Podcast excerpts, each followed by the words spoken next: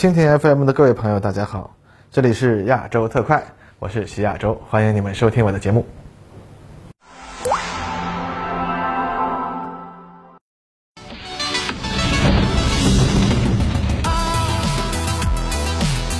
各位朋友，大家好，欢迎收看本期的亚洲特快。这期节目啊，咱们就来聊聊最近啊，美国国会和空军关于美军老式飞机退役问题扯皮的故事。哎，十二月八号啊，美国国会通过了关于美国空军二零二二财年飞机退役问题的决议。按照这个决议啊，美国空军呢在这一年里退役一百六十架各型老式飞机，但美军渴望已久的彻底摆脱麻烦的 A 十 雷电攻击机的提案再次被否决。美国国会的法案明确禁止美军退役这些飞机。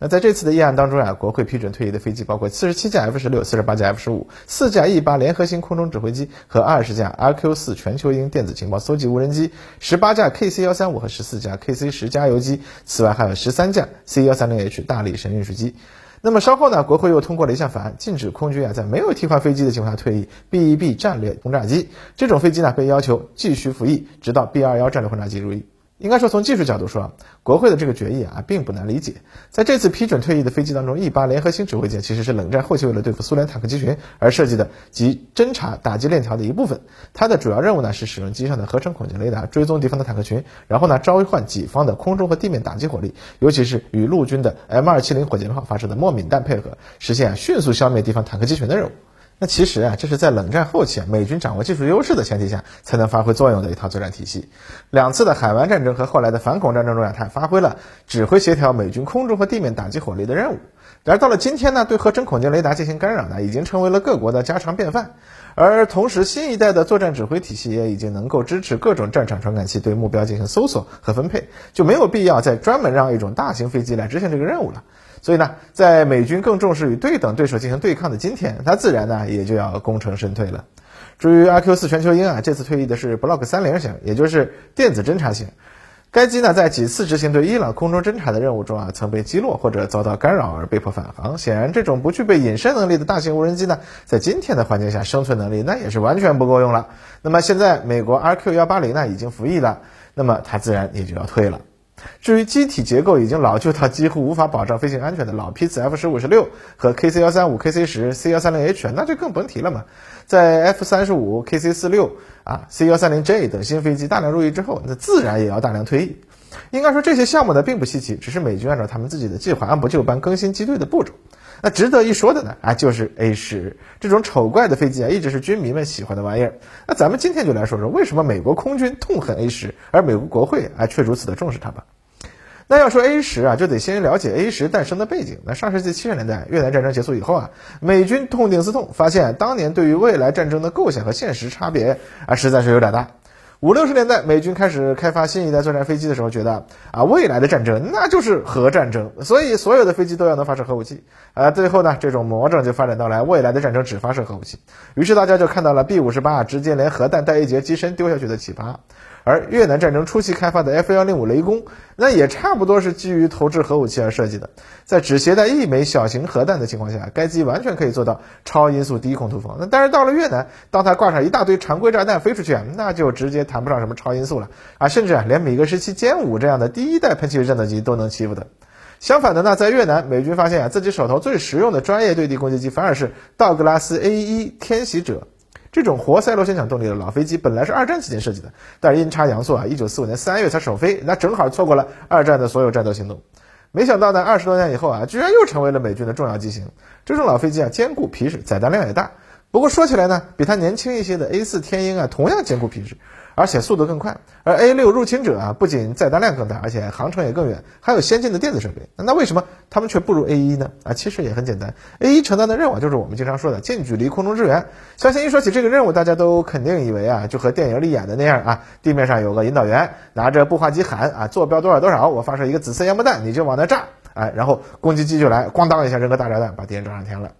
但是其实呢，这个工作要复杂得多，它需要一种能够长时间在战场上空盘旋的飞机，它能够携带多种类型的大量弹药，可以重复按照地面部队的要求多次的进行对地攻击。同时呢，这种飞机上的飞行员自己啊也要观察地面，判断地面的战场环境，与地面的引导员啊进行交流。也就是说，近距离支援的飞机很多时候不仅仅是按照地面部队要求去充当打击火力，它也会为地面部队提供空中的眼线。这一套呢，其实在二战的时候就出现了啊。《虎口脱险》里面啊，德军地面装甲车和空中侦察机直接联络，配合追踪英国人的那一幕，其实就是德军装甲部队开创的闪击战战术的一部分。也正是因为如此啊，越南战争期间啊，除了 A 一 之外，还有一些看起来没那么强大的飞机，也成了美军地面作战时经常依赖的近距离支援飞机，比如说 A 三十七 蜻蜓啊、O V 十野马等。这些飞机啊，往往有一个巨大的水泡型座舱，能够称作两名飞行员。除了驾驶员，还有一名观察员，可以专职观察地面情况，不仅能够自己去进行啊攻击，也能引导地面炮兵火力。这就是在任务上相比 A 一 更倾向于侦察任务了。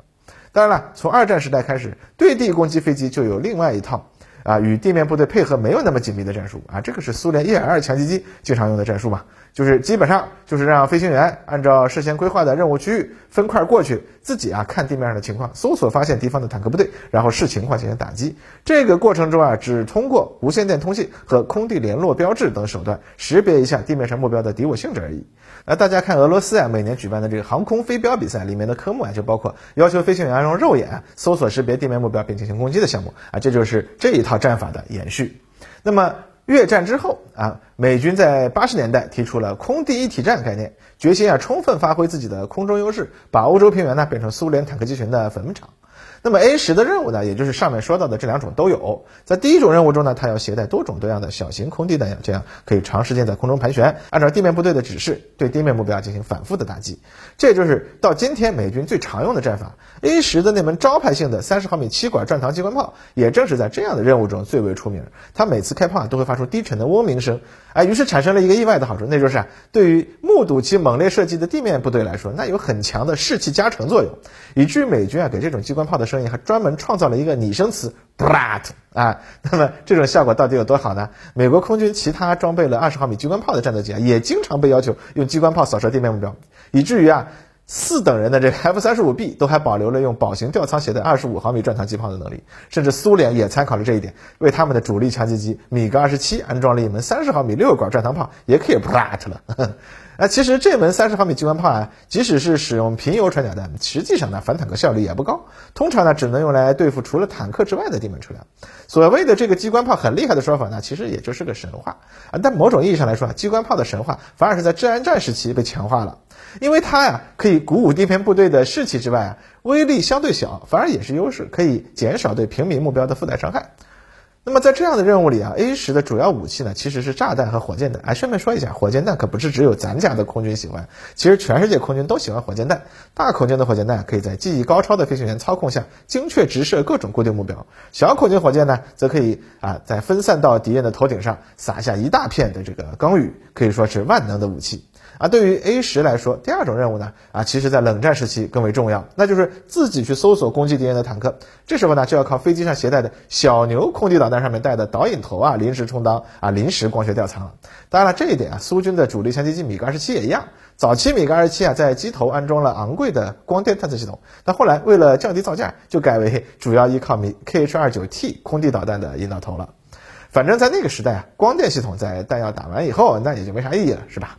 那么 A 十 直到后来进行的改装中啊，才获得了挂载现代化的光电吊舱的能力，使用各种精确制导武器。不过到了今天呢，由于各种防区外攻击武器的出现，那 A 十 使用精确制导武器的效能已经不如各种多用途战斗机了。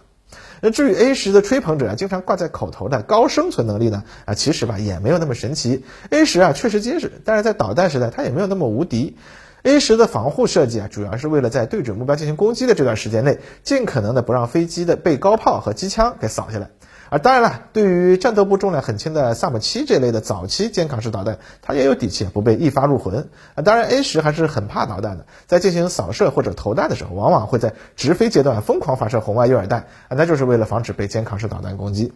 毕竟 A 十 设计的那个年代啊，冷战高潮嘛，这玩意儿本身就是一种要冒着巨大的风险出击的飞机，它的生存哲学和当代飞机其实已经有很大的不同了。那其实呢，放到今天的话 ，A 十 面对一些新型武器那也是很脆弱的。比如说啊，位于上海的航天科技集团某院研制的飞鹰六导弹啊，外媒误传就是飞弩六啊，它采用含能破片设计，高温弹片可以直接引燃机内的燃油啊。虽然战斗部重量很轻，但杀伤效果是十分的可怕。俄罗斯的苏二十五强击机啊，啊它啊有和 A 十 类似的装甲保护，但是在中东战场上也出现过被这种导弹一击毙命的可怕场景。而因为战斗部重量可以做得很轻，所以这种导弹的射高、射程、机动性能都已经超过了一般的肩扛式防空导弹。可以说，如果美国的对手手里有足够的飞鹰六或者更加先进的飞鹰十六导弹，那么 A 十 的生存性神话可能早就可以破功了。那那除了装甲 ，A 十 的生存性的另一个保障就是八十年代被吹的神乎其神的超低空飞行。在当年啊，雷达的下实下射能力还是一个难题，在一两百米高度的飞行的目标啊，很难被雷达从地面杂波中识别出来。但是随着技术的发展呢，今天的雷达对低空目标的识别效果早就今非昔比。A 十 说到底呢，仍然不能像直升机那样做到树梢高度飞行，所以实际上已经很容易被高性能的预警机发现。敌方战斗机啊，可以轻易用下实下射模式从超视距发起攻击，而 A I M 一二零啊、二七七啊、P D 十二这类的空空导弹的战斗部重量往往都有好几十公斤，那可不是 A 十 能硬扛一下的。所以呢，在今天的环境下 ，A 十 啊其实很难生存。之前列社长有一次在美国论坛上看到老美讨论 A 十 的价值问题的时候啊，就有红脖子啊大吹法罗，说 A 十 啊如何在演习场上十米超低空突防 ，F 二十二 都看不到，云云。但是随即就有美国空军飞行员揭穿，说近年来啊在红旗演习当中 ，A 十 啊几乎没有一次成功突破 F 十五 的鹰墙。至于为什么在陆地上空能飞十米超低空，而不是一头撞死啊，他倒是很有兴趣，到底哪个飞行员能做到如此的神迹？那一定要拉出来认识一下啊。其实红脖子吹 A 十。的十米超低空啊，就和我国国内网站上有人编造什么朱日和演习的时候啊，战士抱着手榴弹钻到车底一样，那都是属于以讹传讹的神话罢了。那么今天国会为什么不让 A 十 退役呢？而且很简单，这得追溯到美国空军的历史。当年美国空军啊从美国陆军航空队改为空军的时候，美国陆军啊就希望能够保留自己的固定翼支援飞机，但是空军就不干。最后呢，双方几经讨价还价，就妥协的结果就是空军啊一定要为陆军保留一种啊专门执行近距离支援任务的飞机，而陆军呢不装备固定翼飞机。那事实证明呢，美国的这种老传统啊，往往在技术条件发展之后啊，就成为束缚其发展的所枷锁了。啊，如今美国空军啊，飞行员严重不足，而技术呢，也已经发展到了啊，不必再专门保留一种不能空战啊，只能专心执行对地打击任务的飞机的程度了。但是老规矩还在啊，这事就难搞了。在美国空军近年来啊，已经逐步将 A 十 战斗机啊啊扫地出门。那个冷战高峰时期，美军啊总共装备了七百多架 A 十，到了今天呢，只剩下最后的一百六十架。这些飞机呢，在二零一九年更换了机翼，理论上可以再服役十到十五年。如果不是因为国会的规定啊，美国空军就想着啊，能把这批飞行员啊啊从这种过时的破飞机上拉下来啊，全换成 F 三十五，那不香吗？但国会老爷就说了，当年你自己说的嘛，一定要保留对地支援飞机的嘛。那美国空军思来想去，于是就把这些飞机啊全部集中到了全世界最后一个还在大量装备和 A 十 设计的年代差不多水平的武器的对手门口了，那就是韩国乌山空军基地。哎，不用说嘛，那是准备用来 brat 朝鲜坦克机群的。当然现在的朝鲜嘛，大家也都知道啊，对老大哥家里的各种武器呢，那是有样学样。哪一天啊，他要是造出了类似飞鹰十六的导弹，那相信也不奇怪。这种情况下 A 十 的最后这一块天空啊，其实啊也在迅速的缩小了。其实美国陆军虽然按照协议不能拥有自己的固定翼飞机，但这年头嘛，阿帕奇直升机也都发展到异形了，空军的多用途战斗机打击地面目标的能力那也一点不差。 A 十 呢早就没有什么不可替换的价值了，但是近距离空地支援任务，尤其是那种需要侦察和打击能力相结合的任务，那还是有需求的。美国空军之前也一度想搞一种轻型的涡轮螺旋桨攻击机啊，来名义上满足当年的承诺，但是最后呢，随着这个项目的主要推动者啊，共和党大佬麦肯驾鹤归西，这占用飞行员而且在正规战场上比 A 十 更没用的老石子玩意儿，也就一起被美国空军扫地出门了。那美国空军啊，真心不愿意再来搞近距离啊空中支援任务了，而陆军呢，那就只好自己想办法了喽。况且呢，无人机没有飞行员，是不是就可以不算固定翼飞机了呢？啊，这事儿好像也是个可以钻的法律空子嘛。于是从前几年的 M Q 一 C 灰鹰无人机开始啊，美国陆军啊就开始寻找适合自己要求的新型察打一体的无人机。其实这玩意儿呢，就是取代空军专业的固定翼近距离支援机的啊最佳答案了。那正好就在国会啊否决 A 十 退役的当天，就是十二月八日，美国啊通用原子能公司为美国陆军研制的新一代察打一体无人机进行了首飞。这种飞机啊被叫做莫哈维。莫哈维无人机的控制系统基本沿用了 M Q 九 死神和 M Q 一 捕食者，具备卫星通信和地面直接遥控的能力，但是飞机总体设计上还是考虑了陆军的特殊要求。首先啊，它采用了更多的增升设计，并且拥有四百五十马力活塞式发动机和十分粗壮的起落架，能够在不到二百米长的土跑道上起飞。同时它的发动机啊是省油的四百五十马力柴油发动机，留空时间可达二十五小时，有足够的留空时间。武器方面，它有六个挂架，最多能携带十六枚地狱火空地导弹。总体来说啊，这还是一种很强悍的小飞机。那其实想想看，莫哈维的设计和国内一些院所在珠海航展展示的无人机啊，那都就有相似之处。柴油发动机、短距起降、携带大量的武器，这些在中国不同型号的无人机上都有展示嘛，只是呢没有结合到一起，用来满足啊陆军近距离支援的要求嘛。那看到这儿啊，很多人就肯定要开始说了啊，摸着鹰酱过河，哎，这次啊大概咱们还真的不用摸，因为啊对于今天的解放军来说，莫哈维这样的无人机啊实在是有点低级。但具备隐身能力、可以携带重型弹药的无人攻击机和大量可以从火箭炮发射的巡飞弹，难道不比这玩意儿香吗？哼，其实从莫哈维的设计可以看得出啊，这玩意儿依然是啊治安战的余韵。在今天的高强度对抗战场上，这玩意儿的生存力实在是可疑呀、啊！所以呢，这个莫哈维啊，作为一种美国武器，它居然是一出生就已经过时了。哎，这可能它才是最有趣的地方了吧？好了，本期节目咱们就到这里，欢迎大家继续收看周五的《习加一》节目哦。